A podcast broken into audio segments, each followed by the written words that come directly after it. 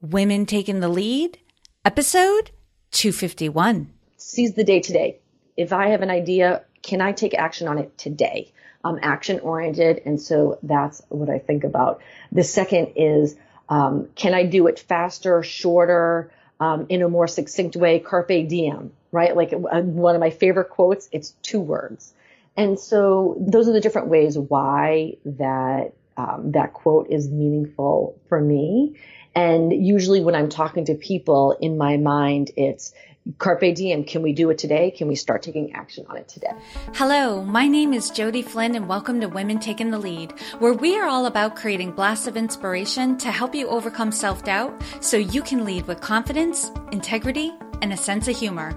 Head over to womentakingthelead.com to join the community and get the resources to support you on your leadership journey. Now, your future awaits. So let's get started. Hello, everyone, and thank you for joining us. I'm here with Kelly Gashu, who's the founder and CEO of Personal Finance Warrior. She empowers women all over the world to claim their financial power inside their business and in their personal life through her online programs and coaching. She also holds live workshops for companies, women's groups, and alumni groups. Kelly has worked in several areas of finance, including portfolio analysis, research, and investment management. She holds an undergraduate degree from Harvard College and an MBA from the Booth School of Business at the University of Chicago. Kelly, it is such a pleasure to have you here with me. And for everyone who is listening, tell us a little bit more about you and your own humble beginnings. Sure. And Jody, thank you so much for inviting me. So Jody, I'd like to start off that uh, when I was just three years old, my mom needed to leave my dad and he froze her out of the bank accounts. And I'm the youngest of four and my family struggled to get back on its feet for the next two years. And when we moved to Boston at that time, it was December and there was snow on the ground. And my mom received a knock on the door and it was a man who had a delivery of toys. And she looked at him. She said, I think there's been a mistake. And he said, actually, a neighbor called and said that your family would um, would would benefit from a delivery of toys this Christmas. And so we had toys that Christmas, and as we got back on our feet, we really benefited from um, the generosity of people in the community uh, and uh, you know and family friends. And this experience instilled in me the importance of financial education. And so I dedicated my career to learning as much as I could uh, in financial services. And it inspired me to launch my business so that I could empower women to take control of their finances so that they never end up in a situation like my mom. And so, um, even though I focused on education and and w- went to schools like Harvard and Chicago Booth, it was really this early experience that instilled in me the importance of financial education. Kelly, you've already already got me crying. Okay. this is not how we typically start off, but you hooked me. Oh my goodness. What a story and, and so much to take from it. And I, I love that's how you kicked off your career. I think, you know, our missions in life always tie back to something that really impacted us as children or young adults. And that is a perfect example of why you do what you do. And you know, those who are listening are just getting to know you, but I've been able to experience you for a little bit longer and you are all about this. You are all about educating, um, especially, um, female entrepreneurs so that they have like financial freedom, um, and can do what they want to do in the world and how far you've come from those days where, and, and God bless, like a community that helped to support your mom and your family. But you know, I know you now and you are so confident and you are rocking and rolling and life and enjoying yourself and spreading the love. Um, but again, if you could share with us another time, um, more in regards to how you were showing up in the world. I call them the uh, our playing small moments when we don't realize how powerful, how capable, how talented we are, and so we hold ourselves back.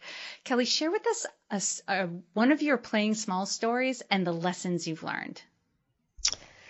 Sure, Jody, and uh, I'll share that. So I had lived in Shanghai, China for three years, and when I moved back to the U.S., I became a financial advisor. And when I received an offer for my role, I didn't negotiate for it. And uh, so in that situation, I was when I was I, I was doing some research on the role. I was told that you're offered a set salary, and there really isn't room for negotiating. And so I accepted the job offer. And three months later, the my female manager sat me down while we were in a meeting, and she said, "Kelly." I was really surprised that you took the first offer and didn't negotiate. Did you know that you left $10,000 on the table? And Jody, I was grateful that she shared this information with me because I was completely shocked that I thought that there was a set salary and I didn't negotiate. I didn't ask. And um, there is um, Linda Babcock wrote a book, Ask for It, and um, women uh, women ask 30% less than men do just in terms of asking and so this experience uh, solidified in me the importance of negotiating and I'm now a huge advocate for negotiating, especially for women. And so I incorporated in the training that I do in my courses. I talk about it in my live events. And um, what also happened in that situation is, so Jody, that was my salary. Um, that actually, when you uh, start in that role, that salary is for two years, and your bonuses are based on it. So first year, I, I didn't get that ten thousand dollars. Year two, didn't get that ten thousand dollars, and then the additional bonuses. So that situation cost me at least twenty five thousand dollars. And um, what I and like I said, this experience has made me an advocate for uh, for negotiating, especially for women. And one of my favorite books that I like to recommend is by Mika Brzezinski, Know Your Value. And what I love about that book is she talks about the pitfalls that women often fall into involve in negotiating. So we, often we have here the four steps that you should follow. And what I love about her story is she shares the uh, mistakes that she made along the way. So I share my story about the mistake that I made that hopefully will plant the seed in women and inspire them. Don't leave money on the table.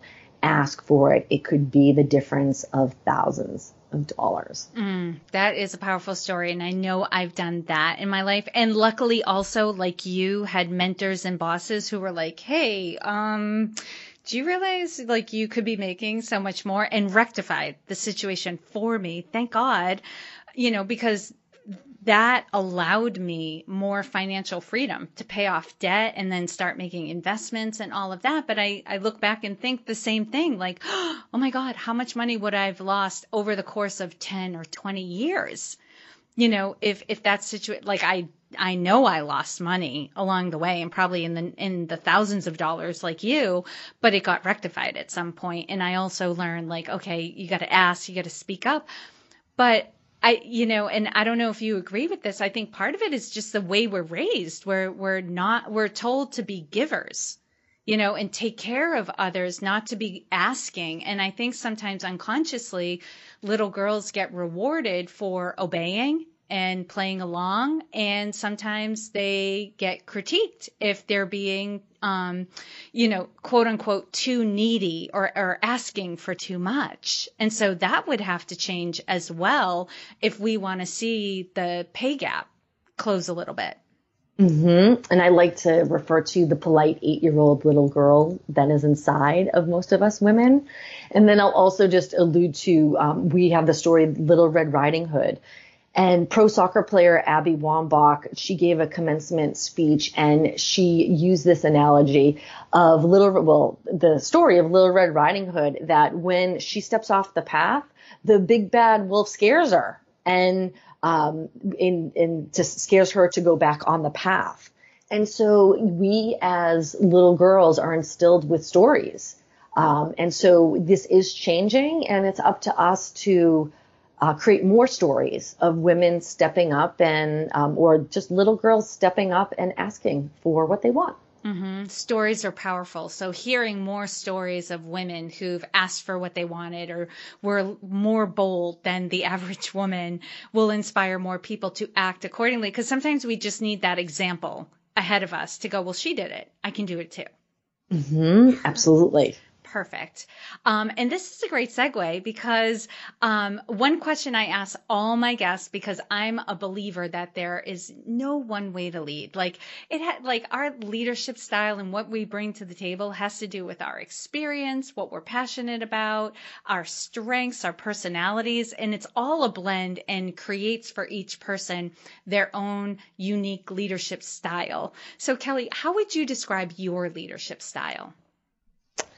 Hmm, Jody, that's a great question. And I would first say that I lead with enthusiasm. And so that is one of my, my natural, uh, natural traits, natural, um, abilities is and when I lead with enthusiasm, it's really talking about my vision and trying to incite excitement, getting people excited about it uh, as I am excited about it. And so this has to do with different projects. If you're working on a team where you may uh, have a project and to get other people uh, excited about it as well and that you have a vision for why you're doing it, the value that it offers, the benefit, and to share that with others.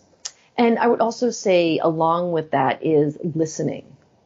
And often you, they, you may not think that the two go hand in hand, but they're actually critical that they go hand in hand. So when you're listening, you're listening to the people who are on your team. You're listening for um, what are their thoughts on the project? What is their feedback so that they continue to be excited to work on the project. Uh, since if they, if you, if as the leader, if I'm not hearing what people around me are saying, then they may lose, you know, they may lose excitement or interest in the project that we're working on. And then I would say the third thing that I think is critical and that is often missing is feedback. I've worked in organizations where feedback was discouraged, where candid feedback was discouraged um, you had you had performance reviews and they were polite um, polite exchanges. Um, it wasn't meaningful feedback where um, what are steps to get to the next level? Or when you review a project what um, what worked and what didn't work? And that's something where um, I just have uh, launched a big project.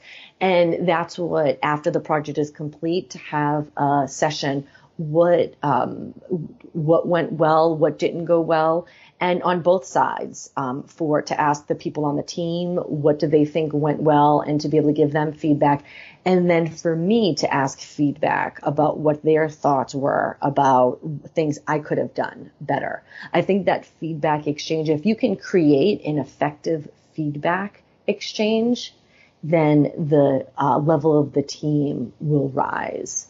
Uh, and I think that's one of the things that is often missing. And I think it's not easy to create because I think it takes um, courage, confidence, and conviction. Uh, often people don't want to necessarily hear about what they could have done better or could have done differently. And um, like I said, I've seen it in organizations where it hasn't been done as effectively. And so I think the, the feedback piece is really valuable so that we can continue to improve as leaders. And so I would say the, those three things. So enthusiasm to be able to communicate my vision with excitement, to energize people to want to um, help me, um, uh, help me like implement my vision.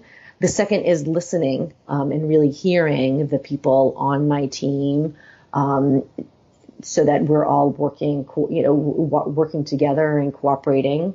And then the third is feedback um, and that two way feedback exchange for people on my team. And then they're giving me feedback on how I can improve as a leader. Mm. And taking all of that, what is one thing you're working on right now that you're really excited about and want to share with us? Sure, and this relates to a big project that I've been working on. So I um, I love talking about money and would love encouraging women to talk about money. And I created a research, I created a research project and I interviewed 24 female entrepreneurs around the topic of money called Money Mastery. And I was curious about what money lessons they wish they had learned earlier in their entrepreneurial journey as well as money habits they incorporate uh, as they are scaling their businesses, as they're running multi six multi six figure, seven figure businesses because often we find out that we learn mistakes the hard way.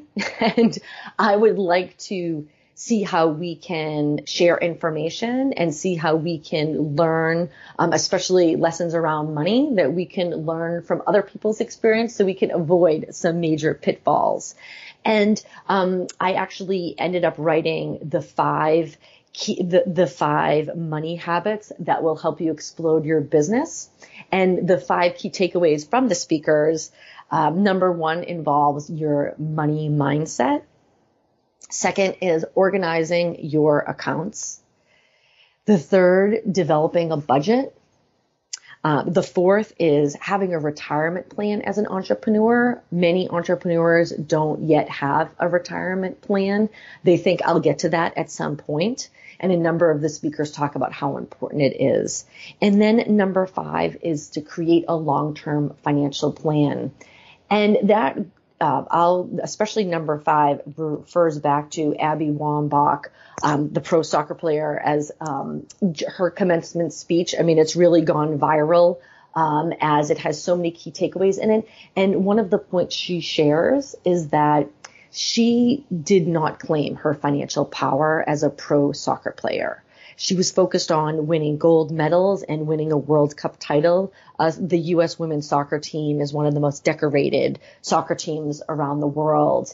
And she was not focused on obtaining corporate sponsorships and didn't uh, focus on a long-term financial plan. And so she was on the stage with sports legend Peyton Manning in football and Kobe Bryant in basketball and said the difference among the three of us is I still need to work because she didn't focus on her financial power. And so her story came at really the um, the really the the completion of, of, of my project. And so that really was a great frame for how how important this is really for all women for us to talk about money for us to find ways to claim our financial power and to be able to learn from others especially women um, about what uh, best practices they're doing, the money habits they use, and then money lessons they wish they would have learned earlier on. So it was really an amazing project. And um, I have details on my website of the interview series for those who are interested. Mm. And what I got from your story about Ali Wambach as well was like realizing your value as well. Like, I don't think it occurred to her like that she would be valuable to corporate sponsors, you know, because it wasn't her focus. And I think sometimes as women in corporate or in our businesses, sometimes we hold ourselves back or we don't go after bigger things because we don't recognize our value to other people. Mm. And often we just may not have somebody um, we, she may not not have had an agent advocating here all the ways that you can profit from mm-hmm. your experience as a pro soccer player. Mm-hmm. So and, getting expertise as, or um, expert advice. Uh, yes. And about the, and again, about the financial side of things. And we're often, um, and this is part of the conversation about, about money. So often men, they're, they're, they're exchanging information about their salaries, their bonuses, about key projects. And women often aren't having that conversation. So Jody, on my website, I have my top 10 warrior rules. Mm-hmm. And rule number five is to talk about money with, um, I say to talk about the, with the women in your life, to talk about salary and bonuses with the with the women around you. And so I think encouraging more conversation about it will um, bring it to top of mind. And it goes to your point, Jody, about value. It's not necessarily about the dollar amount, uh, and it does have an impact on the lifestyle that you lead, but it is more important about um, the uh, the the options that you have available to you. So for example, with Abby Wambach, that she still needs to work, she doesn't have the flexibility to go be, you know, to fulfill her, um, to fulfill her dreams of maybe um, doing something for a nonprofit or um, for something where she doesn't have to focus on the money side. She has to earn a living, and that's and that's the difference. Mm-hmm. And so I, I say the financial side of things with the idea that it creates more options and flexibility for women. Perfect. And on the flip side of things, Kelly, what would you say is the biggest leadership or business challenge you're faced with right now? And we'll just see if there's an opportunity for coaching. so sure, Jody. So one of the challenges that I face now is offloading more work to people on my team. Mm-hmm. And uh, I I am the bottleneck for that. And so maybe there are some other A-type women out there who understand this situation that um, I, I have actually had experiences where I have um, given you know I have given projects and they um, there have been challenges with the fulfillment of those projects. Mm-hmm. And so I, that's the task on my hand, on, on, my plate is how do I offload more responsibility to the people on my team in an effective way? okay. So, and I, you know, how do, of course you had me giggling as soon as you start, as soon as you said the word, I'm the bottleneck. like, I'm like, I know what's going on here.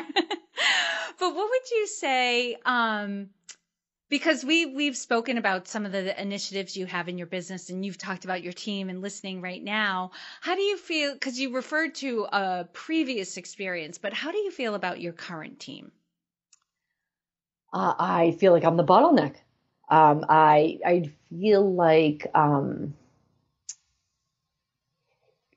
in terms of skills. So as I, you, we have different team members that you ask them to do, um, start, you ask them to do certain tasks and then you want to give them additional responsibility. And some may be able to step up to that additional responsibility and some may not have the skills. Mm-hmm. And so that is something that, that I, that I believe that I'm encountering that, um, that have a couple of team members that may not have the skill set for what I'm looking for to really offload some of the, the tasks on my plate. Okay, so when you say that, what? But maybe, but Jody, I, I welcome your thoughts. I might, I might be, I might not be thinking about that the right way. Well, from your perspective, what I'm hearing is, is not so much that you're a bottleneck, is that you're looking for a specific skill set. That's not perfectionism. That, that's, you know, there's a difference between assessing and judging. You know, assessment is black and white. Does this person have the skill? Yes or no? Or the potential for the skill? Yes or no? You know, if they don't have the skill, do they have the potential? If the answer is yes, then it's a matter of um, time, training, resources, etc. But if after determining they don't have the skill, nor do they have the potential or the inclination for the skill, and oftentimes people will tell you, you know, like that's not something I'm interested in, or that's not something I can do.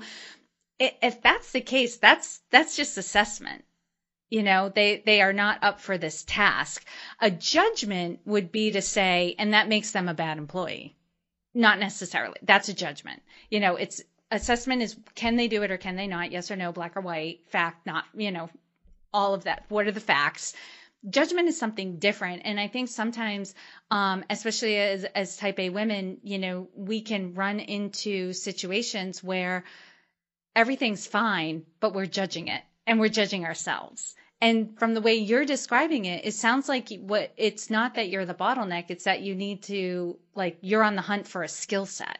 So thanks, Jody. And to add to maybe a little bit of a gray area is I think that I, I want a couple of the people to um, to step up, and I I want them to have the potential. And as we're working on projects, they may not have the potential.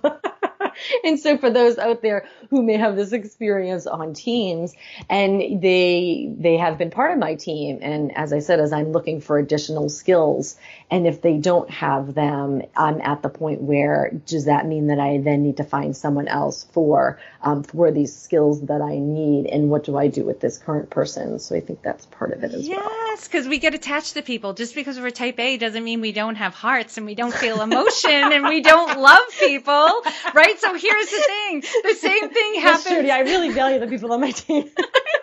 you know, because this is the, the thing too. It's like it's not just in business. Like people are people are people. Like this is in you know in our um, relationships as well in our personal life. Like it's it's you know oftentimes team members can kind of be like a dating relationship too, right?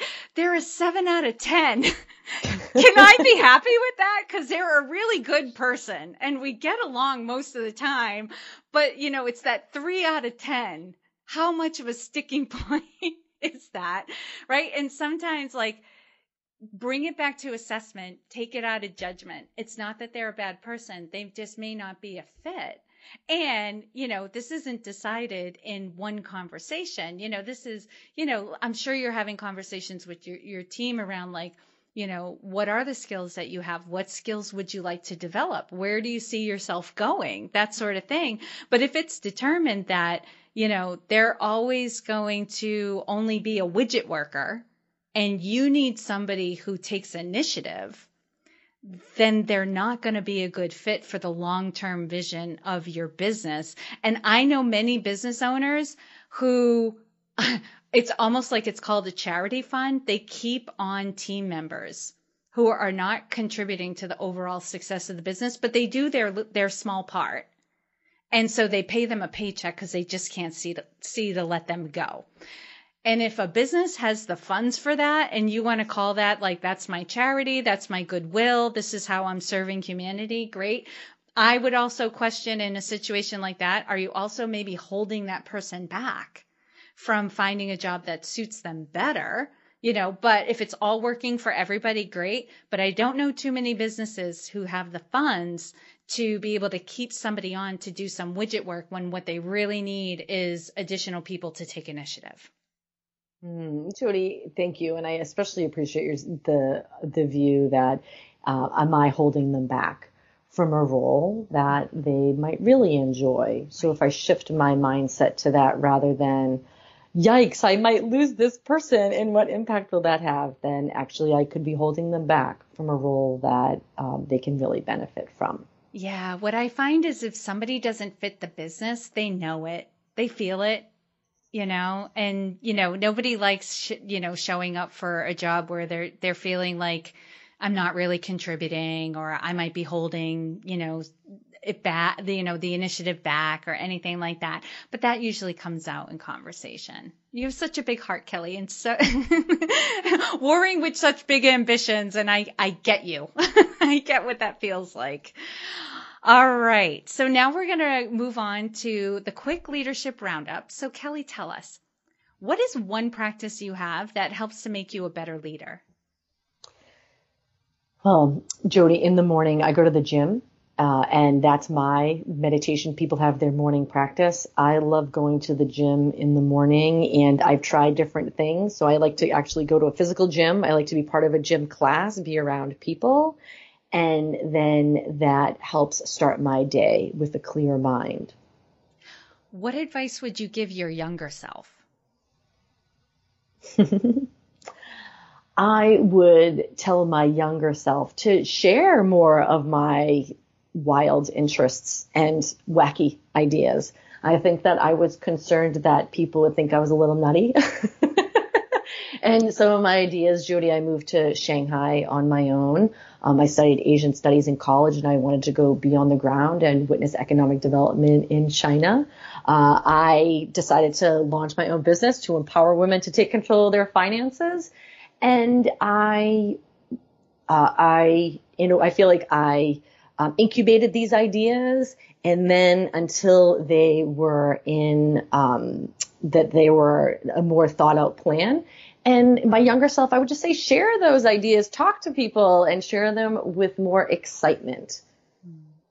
Now share with us a success quote or a mantra and why it has meaning for you. My favorite quote is Carpe Diem, seize the day. So I went to a classically oriented high school. I studied Latin for six years and it is, um, so we learned that early on and it is symbolic for me for a number of reasons. First is it's short and quick. So seize the day today. If I have an idea, can I take action on it today?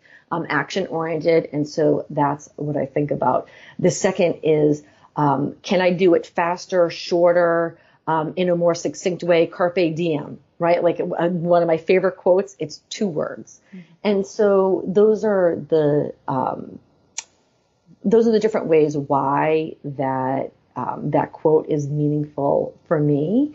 And usually when I'm talking to people in my mind, it's carpe diem. Can we do it today? Can we start taking action on it today? I love that. And lastly, Kelly, what is the best way for this community to connect with you? The best way is um, my website is personalfinancewarrior.com. And then on Facebook, I have a private community group and I do my videos. I do videos three times a week and I post articles and then there's interaction among group members. And so I would say that um, feel free to join my personal finance warrior community group. There is great interaction and great energy in that group. And for those of you who are listening, you know you can find all the links and resources shared in this episode at womentakingthelead.com. And Kelly, thank you so much for taking the time to inspire and enlighten us. We are all better for having met you. And Jody, thank you. Thank you all for joining me on Women Taking the Lead. And to strengthen you on your own leadership journey, I'd like to send you off with a quote from Marianne Williamson, so here goes.